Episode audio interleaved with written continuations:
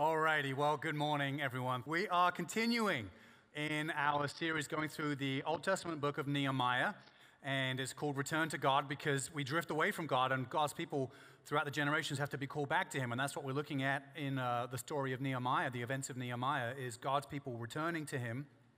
So, quick recap if you're not familiar with it, if you've not been with us journeying, real quick recap. Uh, God's people in the Old Testament, you know, God had saved them from Egyptian slavery called them into their own land to build a just and righteous kingdom. But they failed, and uh, they started worshiping false gods and started doing great evil in the world. And God intervened in a radical way and actually sent foreign nations to conquer them and to drag them into exile. And they were in exile for 70 years in Babylon. And then people begin to return. And one of the people who returns is Nehemiah. He is the cupbearer of King Artaxerxes, and he secures resource to refortified Jerusalem. It's still in disrepair, but also recently been attacked, and parts of the walls and been broken down, and the gates have been destroyed. And so Nehemiah comes back to, to restore all of that. And the question you might ask is why does this matter? Why is this important? Why do we read the Bible? I would argue that the Bible is the most important book uh, in human history. It's obviously a collection of books. But the reason, the reason we read it is because it's a story history.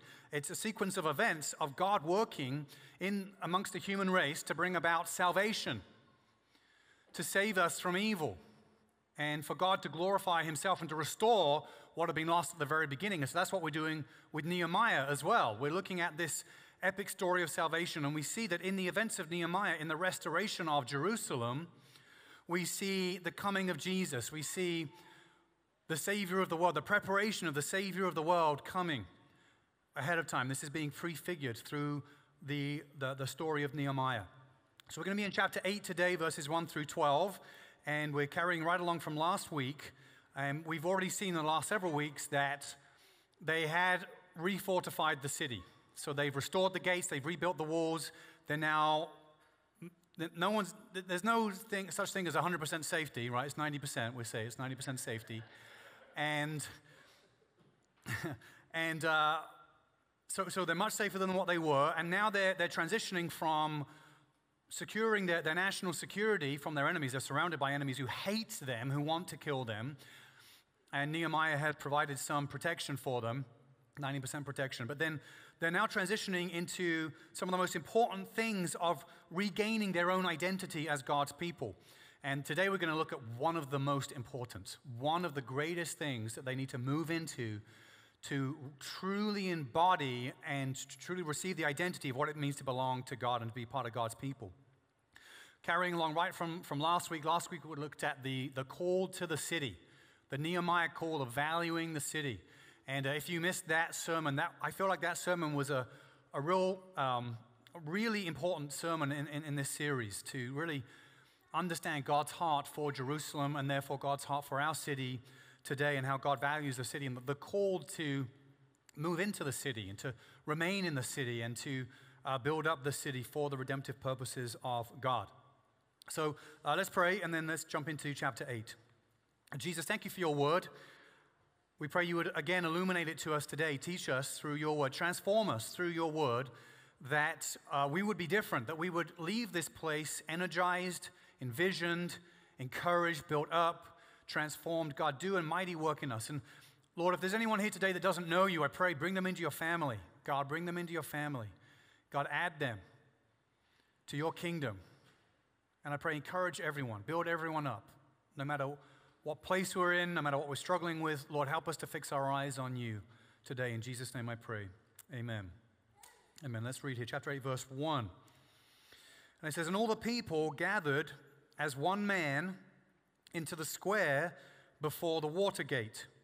And they told Ezra the scribe to bring the book of the law of Moses that the Lord had commanded Israel. So Ezra the priest brought the law before the assembly, both men and women, and all who could understand what they heard on the first day of the seventh month. And he read from it, facing the square before the water gate from early morning until midday, in the presence of the men and the women and those who could understand. And the ears of all the people were attentive to the book of the law. And Ezra the scribe stood on a wooden platform that they had made for the purpose. And beside him stood Mattithiah, Shema, Ananiah, Uriah, Hilkiah, and, Mas- and Maaseiah on his right hand, and Pedaiah, Mishael, Malchijah, Hashum, Hashbaddanah, Zechariah, and Meshullam on his left hand. And Ezra opened the book in the sight of all the people, for he was above all the people. And as he opened it, all the people stood. And Ezra blessed the Lord, the great God. And all the people answered, Amen, Amen, lifting up their hands. And they bowed their heads and worshiped the Lord with their faces to the ground. Also, Jeshua, Bani, Sherebiah, Jamin, Akkub, Shabbethai, Hodiah, Maaseiah, Kelita, Azariah, Jozabad, Hanan, Pelaiah, the Levites, helped the people to understand the law. While the people remained in their places, they read from the book, from the law of God, clearly, and they gave the sense so that the people understood the reading. And Nehemiah, who was the governor, and Ezra, the priest and scribe, and the Levites who taught the people, said to all the people, This day is holy to the Lord your God. Do not mourn or weep, for all the people wept as they heard the words of the law. Then he said to them, Go your way, eat the fat, and drink sweet wine, and send portions to anyone who has nothing ready. For this day is holy to our Lord. And do not be grieved, for the joy of the Lord is your strength. So the Levites calmed all the people, saying, Be quiet, for this day is holy. Do not be grieved. And all the people went their way to eat and drink and to send portions and to make great rejoicing because they had understood the words that were declared to them. This is God's word. Thanks for sticking with me. A little bit of a lengthier passage there, but so helpful, so good. We see here the introduction of a very significant person. Ezra is mentioned here. This is the first time uh, Ezra is a, a, priest and a scribe. It's the first time he's being mentioned in the book of Nehemiah. He, in fact, has his own entire book right before the book of Nehemiah. It's called Ezra. It's a very creative title for the book. And you can go ahead and read it. Go ahead and look at that if you want. Ezra had returned before Nehemiah, and his big calling and goal had been to help restore the temple and to begin to restore the priestly work of the people. So we've got this guy Ezra showing up, and we learn about this significant day. It's the first day of the seventh month. This is their New Year's Day. This is their New Year's Day. This is not just any holiday. This wouldn't be just like our New Year's Day or July 4th. It's not just a public holiday. This is a religious holiday for them. This is more like Easter or Christmas for them. It's like a combination of New Year's and, and, and, and, and Christmas or Easter or something of that nature. And what would have been customary on this significant New Year's Day, so it's January 1st for them, what would have been customary is they would have blown trumpets. And so the people would have heard these trumpets being blown in the morning. And as a result, the people are gathering from the surrounding region, they're gathering into the city, into, they, are getting to uh, the Watergate, which is significant because, they, because it's Watergate. President Nixon could not be invited just to guard off, you know, any, any scandals. They wanna, don't want any bad press at this time. But it says that they, they gathered as one man in this place. So they're blowing trumpets. The people are gathering in. It's the first day of the seventh month. It's their New Year's Day. Actually, Jews today still celebrate some type of ceremony like this. Uh, it's called Rosh Hashanah. Happens in September each year as a result of this custom. But the people are gathered as one man, which means there's great unity amongst them. They're all in it together. They're all there for the same purposes, the same heart, the same mind. Kind of like on New Year's Eve when everyone's you know counting down. We're all there as one man, as one group, one people, uh, one body, as it were. Kind of like celebrating the new year. And You know, even like July 4th, people get together and shoot off fireworks. You know, we're kind of together as one people, you know, uh, in one sense. I think that's happening less and less, unfortunately, but we get the idea of what they're doing uh, here. They gather at the Watergate. And it's significant that they gather in this public space and not at the temple. Because this is a religious holiday, they're going to be hearing the word of God, and it's really significant that they're gathering in this public, very public, very spacious place so that all the people can gather in because it's so important that all the people participate in hearing the word of the Lord. It mentions a couple of times, both men and women, everybody. Everybody's got to hear the word of God. Not just hear it, but understand it. It's not just for the priests and the scribes. It's not just for people who do temple ministry or people who are academic and they just study things and they like understanding all the language and the words and all those things. It's not just for those people. It has to be made clear and made plain for everyone. So, this is, you know, it was customary on this day to blow the trumpets, gather in. They're going to have this religious holiday. Everyone's going to be, they're going to have a feast. That's, that's the idea of this, this, the seventh month, their New Year's Day. That's what's supposed to be happening. But there's also a rare mood amongst the people on this particular occasion of this particular holiday. The people are hungry to hear God's word. This is rare. This is rare. The people are are hungry. They're, they're calling on Ezra, go and get the book of the law, the law of Moses, go and get that thing. And re- it's the people that are asking for this. This is not coming from, from the top down, this is coming from the bottom up. The people are asking Ezra, go get it and start reading it to us. So it's now, it's now story time with, with Moses. Story time with Moses, a new popular podcast coming out, read by Chris Pratt, because he now does everything, so he has to be included in this too. And it says that they read from the first five, well, it says that they read from the book of the law, which typically people talk about the law of Moses being the first five books, the Torah, first five books of the Old Testament. So you got, what you got? Genesis, Exodus, Leviticus, Deuteronomy. I missed one. Numbers. I missed numbers. Thank you. Good. I was just, I was just testing you guys. Also, just trying to be 90%, just trying to hit my 90% quota for today. So I have to make 10% mistakes today on purpose which never usually happens. So, normally, it, the book of the law refers to the first five books of the Old Testament, but they only had, they, they gathered early in the morning, and it says they spent the first half of the day until midday doing this. Maximum of six hours. Maximum of six hours. There's no way you could read those five books in six hours. This is before the 1.25 speed, the 1.5 speed, the 1.75 speed, and if you're feeling really impatient, the two times speed. Before all of that, so they're, they're stuck with normal, boring speed.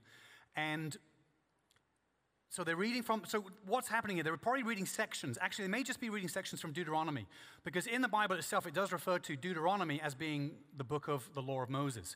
So it's probably not the first five books. It'd be impossible to be the first five books. It's select pieces, from, probably from Deuteronomy. It's from that or from one of those books. They're reading this stuff. Then in verse 1, it tells us that the people, it says, they, they told Ezra, the scribe, to bring the book of the law of, of Moses that the Lord had commanded Israel. So we see two amazing things from this first statement coming from the people the, the hunger from the people to hear the word of God. Two things. Firstly, they don't want something new. They're not interested in, hey, give us the latest ideologies out there. Give us the, the latest, we want to listen to the, the, the latest podcast, apart from, you know, story time with Moses is okay, of course, but they're not interested in something, something that's got some kind of modern spin to it or modern interpretation to it. They're saying, we want to go back to the revelation that God gave us during the Exodus. When God was speaking through Moses, when God was leading his people, we want to go back to that truth, back to the founding revelation that God had given us. That's the first amazing thing that the people say. Remember, this is coming from bottom up, this is the, the, the sentiment amongst the whole people. The second amazing thing we see is that they acknowledge that it's the law of Moses, but notice the way they phrase it. They're not saying it's from Moses. It's, yes, it's called the law of Moses, but it's that the Lord had commanded Israel. This is one of the great mysteries of the Bible that it, people who aren't Christians struggle to understand this. That, of course, the Bible was penned by human beings. Like, of course, people are writing down what God is saying and doing and recording it, but it's commanded by God. It comes by the presence of God, by the Holy Spirit. And so these people are declaring, unequivocally, confidently, this word that we want, it's divinely inspired. The source is divine. Therefore, it should not be tampered with and changed. We don't want an updated version of it. We want the original thing that God said, that God spoke. That's what we're going after.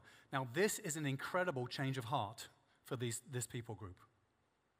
An amazing change of heart for them. Because over the generations, if you, you know, it's always amusing to read the Old Testament, right? You're reading through it, you're hearing different things you know, the people time and again reject God's words and God's ways. I mean, even, you know, the, the first generation who heard something or God did something, it's like, it's not like it has to be recorded in a book for thousands of years and then people are like, well, that's old, let's get rid of that.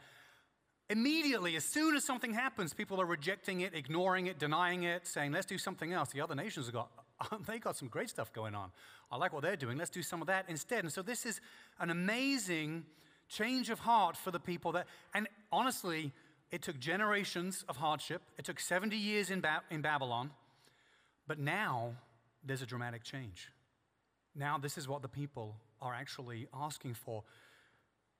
It was a lot of pain, a lot of hardship to get them to this place, but now they are voluntarily, of their own accord, saying, We're actually hungry for the life giving words that come from God's mouth.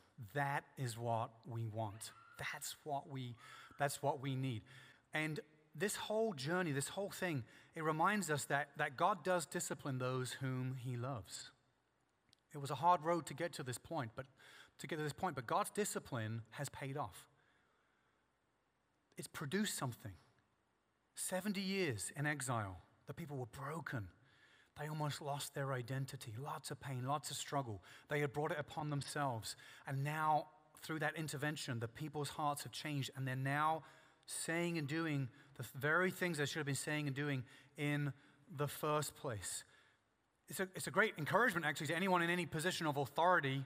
If you're anyone in your care, whether you're, you're a parent or you're some kind of leader or you're doing something, you've got people that you're in charge of, that, that, that holding people accountable, giving consequences, really should give us hope and confidence that even though it's hard, even though it can be a hard road, that it can produce a right response. The heart can actually be brought low to learn those tough lessons and to say, you know, I, I, didn't, I didn't see it. You know, it's like kids. You tell kids when they're younger, like, hey, you know, bed, you know, it's important to be, go to bed on time, right? Uh, you know, there's a natural consequence to not going to bed on time. You know, I think a lot of, a lot of us as adults still maybe, have, maybe haven't learned the consequences of not going to bed on time, unfortunately. But, but hopefully, hopefully as you get older, you start realizing, like, my parents, I think my parents were right about the bedtime thing. Like, what the? How did that happen? So, so this is the problem for the people of Israel is, is over the generations, they always, I talk about this a lot, but they always had the, the grass is greener syndrome. So, so, struggling with this over and over and over again, looking at the other nations like, man, they got all this really cool stuff that they believe and that they do, and these other f- religions and these other people, they've got these different traditions and different ways, and like, our God wants us to be like circumcised and like annoying things like that. And like these other people have got these other amazing things that they love. They've got temple prostitutes, for example. They've got, you know, the people, it was always like that just looks so much better until they lived in Babylon for 70 years. And now they're back here, and now they know firsthand Babylon will never satisfy you. It's a lie. It's a lie. There's a reason that the grass looks greener on the other side astroturf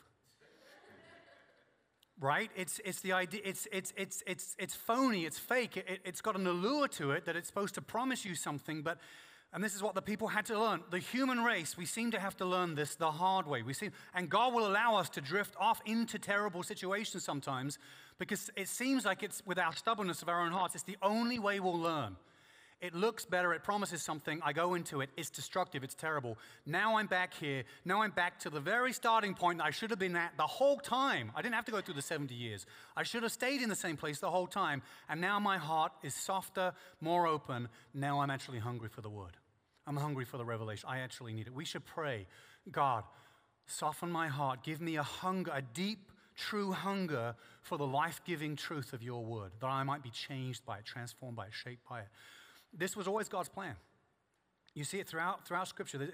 And it says it specifically, I think, in, in Exodus and in Deuteronomy, specific verses that say this was always God's plan, that his whole people, all of God's people, would be taught his word. They would be knowledgeable of his word. They would be wise because of his word.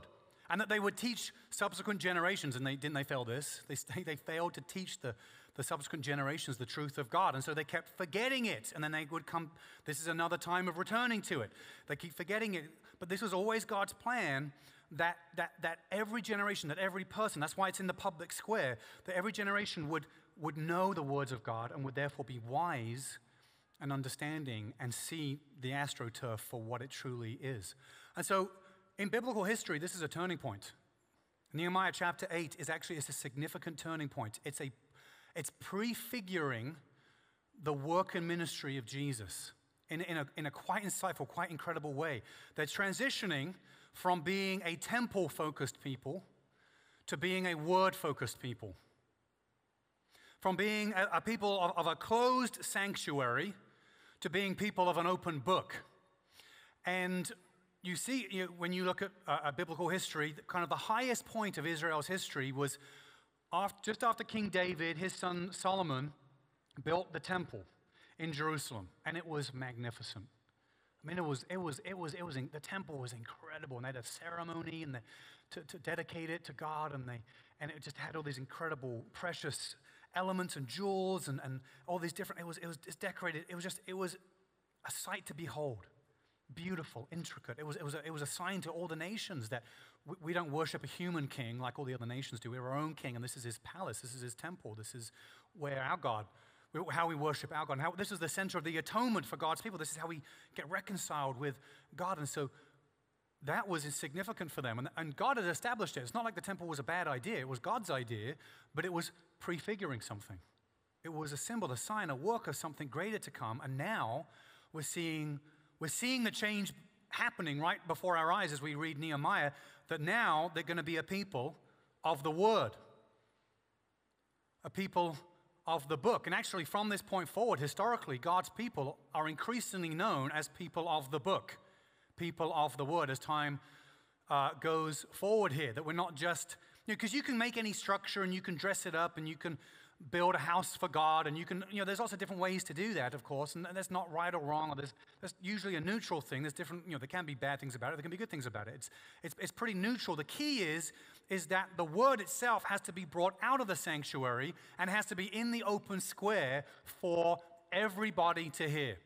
For everybody to hear the life giving truth of God's word. So, fast forward then a few generations to the time of Jesus, when, say, for example, like the Apostle John is, is, is uh, sharing his faith. You know, people are reading the Gospel of John. And in the beginning of John, what does he say about Jesus? That Jesus is the Word, right? Jesus is the Word. So, Jews of, of Jesus' day, first generation Jews, or first century Jews, excuse me, they, and the first generation of Christians, I guess, they, um, when, when, when John is teaching that Jesus is the Word, they would have had in their mind several things from the Old Testament, in particular, Nehemiah chapter 8 that we just read today. They would have had that in mind. That, oh, there's, there's this change that's happening. We were a temple focused people, and now we're a word focused people. This was prefigured, and now, now that Jesus is the word, this is the fulfillment of this work of God, revealing things to all people in the public square. It's got to come out of the, the closed sanctuary. It's got to be available to all the people. And then it says that they, they, they read from the book of the law and they, they made it clear. And they used this phrase that they, they gave the sense. They gave the sense. So this is referring to the, the Levites. We read some, some fancy names here, and I got those 90% right. And what, we're, learning, what we're learning here is we're learning that they read it and they gave the sense that this is talking about the Levites and the priests are actually, people aren't just hearing the word, but they're actually having it explained to them. So, practically speaking, this is what this would have looked like in this, for this setting, for this ceremony, for this New Year's Day celebration. The people stood up to hear Ezra read it, and he would have read a section. And so they're doing this for like six hours, so they're not standing up for six hours, I doubt that. He finishes reading a section. I'm assuming the people sit down And then the priests move amongst the people. They, they, they go to different groups. There's like small groups, all right? This is like a church service and small groups mashed up together. And then the, the priests are moving around the people and they're making sure that each group has actually understood what has just been read. So perhaps people could ask questions. If they didn't understand, could raise their hands. I'm sure they had some kind of system to work that out. But the people, they're making, these priests are making sure, hey, everyone's got it. Okay, let's get back. So then everyone stands up again. We're going to read another section. Then we're going to pause, sit down, repeat the process through. Now, some of it may have been that there may have been some language barriers for them because the text they're reading from is Hebrew, but the people were more familiar with Aramaic. Similar languages, but some differences. So, because of all that, the, the, the priest had to make sure that there's no language barriers, but it's, it's more than just that. It's, they, they wanted to give the sense, they wanted to give the meaning so that everybody could leave understanding what this means and actually gain wisdom from it, gain insight from it so that it might transform them. Because the, the idea of mindless religion, mindless religion where you just repeat things, you're just chanting or just going through the motions, it's just religious ritual. You're just going through things over and over again without actually understanding it. Biblically, in biblical history, that was always considered to be a pagan practice. That's what pagans do. They just mindlessly repeat things, thinking that that will somehow have an effect spiritually and unlock things. Okay, people of the word know that that's not how it works. We know that's not how it works. The transformation comes in understanding the words that are being taught to us. So at, Trinity, this is, this is how we engage and relate to God's word, that we, we don't just read, we're in an increasingly biblically illiterate society, so you can't just read sections of it and hope that people get it. It has to be, the sense has to be made of it. Has, you know, that's why we have small groups, right? That's why we break down into smaller groups. Like, how can we take a time to look at a particular part of God's word and really dive into that and understand it for ourselves? So, even in our preaching, we'll go through a few different kind of bounce between a few different ways of even preaching God's word, where we do like thematic preaching, like they're doing here in, Deuteronomy, that we, we'll be picking certain sections of scripture for certain times that are relevant for, for key moments. And then other times we'll do kind of more sequential teaching series like we're doing right now with Nehemiah, where we're going through you know, a whole section or a whole book of scripture, like week by week. We, we kind of flip between those, those different styles for the purpose of exposing people to the most amount of scripture possible. If you just start at Genesis 1 and just keep going all the way through, uh, most people are going to be a little lost, a little confused. You've got to actually go at key, key points, at key moments, so that people can understand the whole breadth of Scripture. That's partly why we do it that way. And we're trying to seek transformation. It's not just enough to educate people and just give people information, it's got to be transformation. So reading it is not enough. The spiritual leaders have to make it make sense, have to, have to, have to teach the people to the degree, and this is the purpose of all this, is so that each person can in turn tell their neighbors. This is what the truth is. So they can, they can tell their friends and their family, so they can teach their own children. This is what the truth is. That's, that's the goal of all this. this. this. is one of the, the ways that God God's people have failed throughout the generations is that we, we don't do this. We, we would rather be people who just follow rituals or follow the motions or just, you know, repeat things and actually not, partly because it's, it's harder to engage with it, isn't it? You have to actually turn your brain on and think about it. And it's like, that's hard work, you know? I'd rather not have to think about it, actually, sometimes. It's like it hurts my brain. And so at Trinity, we, we have several different ways we do this. I've already talked about some. One thing we do is we, we've talked about this before. We have a Bible reading plan. We've talked about using like a life journal before where people can really dive deeper into God's word for themselves. We're trying to equip people to understand the word of the Lord, to understand it for themselves. And one place that we post a lot of that stuff is on our online community. And I want to encourage you, if you're not a part of our online community, uh, we have a, a, on Slack, we have an account for our online community. You can go to this link. We're going to put this, uh, this slide up right here. This is where you can uh, join our online community, try.church slash Slack, and you can create an account there. And we have different channels. We have a devotional channel where we post a Bible reading plan, post different verses. There's all kind of there's a random channel in there, which is always fun. We should create a 90% channel based on today's sermon. And uh, you can laugh at that one again. Okay, the 90% thing got old. All right, I'll stop doing it. All right, okay, I get it. I get it. Listen to the. Say what? The horse is dead. Killed that horse. Someone else, someone, I, what's going to happen is someone else is going to make a 90% joke, and then it'll be funny again because it's not me saying it. That's, that's, what, that's what will happen. Okay. So dive into our online community, try.church slash, slash slack, and, and get caught up in some of the communications, some of the devotional stuff we're putting out to help us be fed on God's word. Now, what we notice here is the people are hearing the word, and what are they doing? They're responding very demonstratively to the word. So um, they're standing up at different points, they're raising their hands, they're bowing their heads, uh, even you know, down, down, to the ground or looking down to the ground. They are, um, what else are they doing? There's something else they're doing. They're responding in all these, all these different ways. They, they're saying amen together at different points, so vocally responding. They're responding in all these different ways. These worshipful responses are not uncommon in the Bible. Um, we see time and again, especially in the Psalms, we see different expressions of worship coming through. So in the Psalms, you know, David talks about raising hands to God. Many other things as well, singing. Um, you, you, know, all kind of instruments are mentioned in the Psalms, all kind of different instruments. So America want to get some, you know, harps and lyres and different instruments to be truly biblical here. And, uh, but all kind of music and melody to the Lord that they're making, you know, uh, dancing, all kind of different expressions towards God. The Psalms are kind of can be considered like the, the, the, the Woodstock of worship, if you will. Uh, very expressive, very exuberant worship. And the reason that people are responding to this way, to the, the word of God, like this here in Nehemiah, is because they are genuinely moved by it.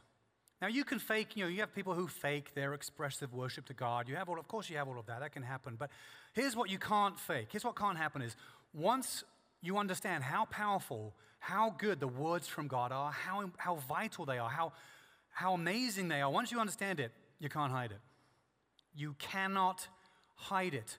It, it, it has to come out in some regard, in some way, to, to, to truly express that, that gratitude, that joy in God. And so at Trinity, we want to be a church that is unapologetic about expressive worship where we, where we, we're the kind of people where we stand up, we understand why we're standing up to honor God's word, where we're the kind of people we will raise our hands, we will sing songs, we will dance at, at times, we will bow down at different times, we'll do these different things that we, because surely we've got to understand this, that it's, it would be illogical, irrational, and nonsensical to be more excited about anything other than God.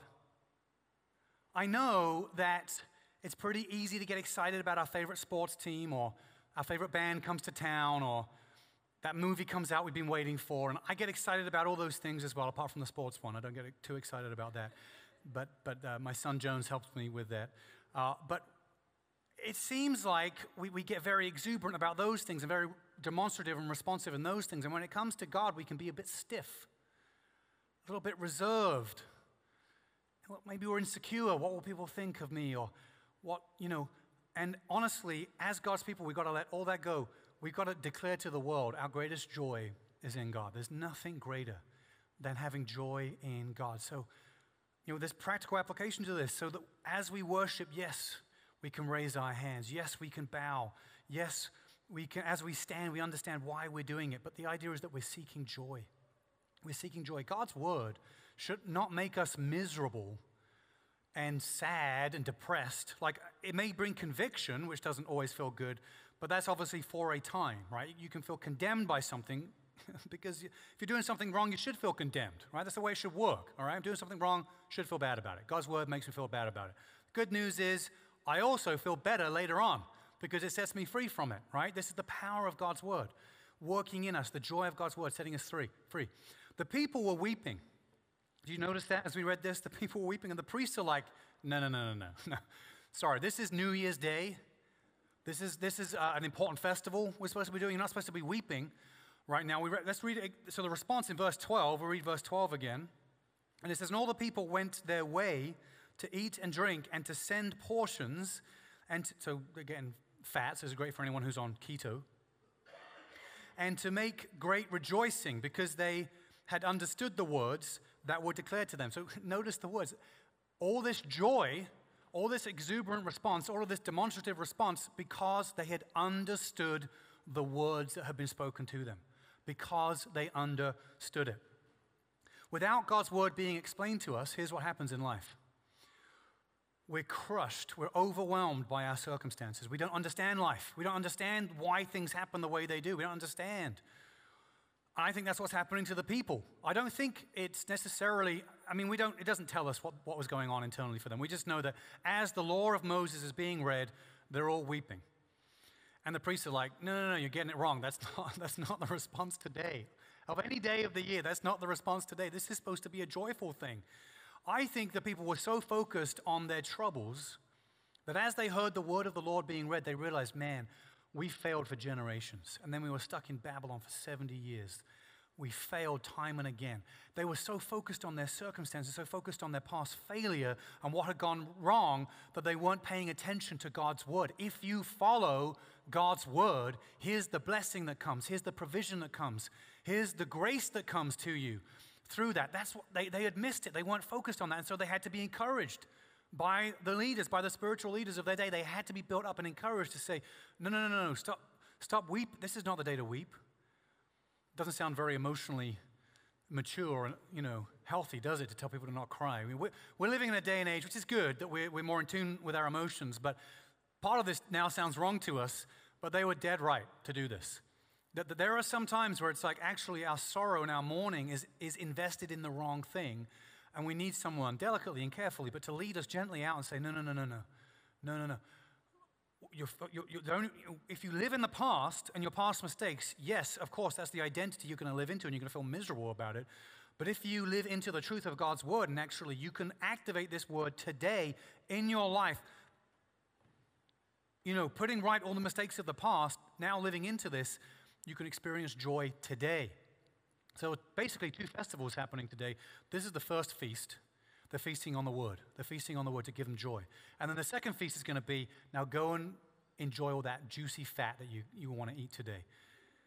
Go and, go and feast. Go, go from this place. Don't be weeping anymore. Go and if someone doesn't have enough food, you give them food. You make sure every household has a boatload of food to eat, get some wine. I mean, Christians who say that, I mean, I don't drink anymore personally, and it's great, you know, that's fine.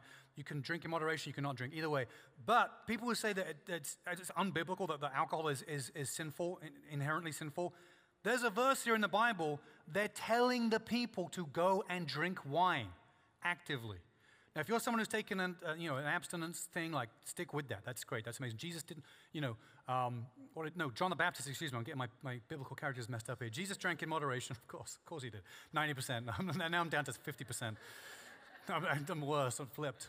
I'm 10%. It was John the Baptist who was, who was abstinent. So lots of options there, different ways to do it. But the idea is this have some wine, have a good time. Like celebrate. Like this is a festival today. This is, a, this is a great day to celebrate God. The people learned something today, they discovered something. That God's word is one of the greatest sources of joy because, because it's a feast in and of itself and it propels you into celebration. It propels you into a, to, to, to, to grasp onto a life that's actually full of joy and, and, and expressive things that, that make your heart glad in God. It, that's what it leads you into. It doesn't lead you into misery and depression. It leads you into let's get together and have a party. Let's get, to to get together and celebrate God. Let's get together and think about all the good things that God has done. That's what God, God's word leads us into. What a lesson that they learned today. It's, it's, God's word is freedom to us, joy to us in so many profound, amazing ways. Now, listen, to be people of the word, we're not just, you know, we're not just like a book on a shelf. We're not just academic, we're not just studying things. We're, we're, we're people of a personal book. This book is about, about a person. It's about the word that became flesh. It's ultimately about that, that personal relationship with God. So, so don't hear it's like, oh, you just got to be people who are just always reading or just academic. No, this, this is a life giving thing. It's, it's a living word, right? It's a living word, sharper than, than, than a two edged sword. That's how it's described uh, in the Bible.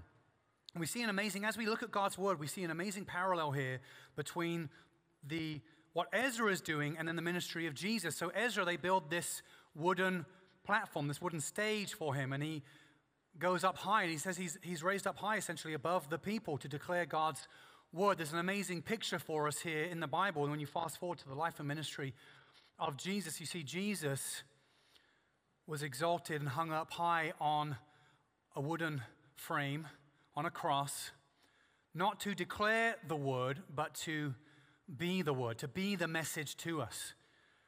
We can just sometimes talk about Jesus as being an example to us. Hey, we should be like Jesus. That's true. He's an example to us. That's true. But what we can miss is that he came to be the message, to pay the price, to lay down his life. Ezra's a priest who connected people to God, who helped reconcile people to God by making sacrifices. Jesus, in the book of Hebrews, is called the great high priest, the final priest of the Old Testament system of priests to once and for all pay that price, the very price to be the sacrifice for us, to be the priest for us, to step into our sin and our shame on the cross, to die in our place, to be on the world stage, as it were. The cross is, is the greatest symbol in all cultures now, around the world in Christian history. It's, it's the greatest symbol. The cross of Christ and what it means for us, the freedom that we get, the, that Jesus became the message himself to us. This is the great,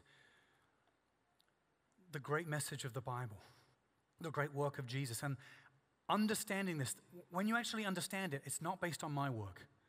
I could never do enough good works to earn my right standing with God, to be made right with God, that it is only and purely a free gift, the work of Jesus on the cross.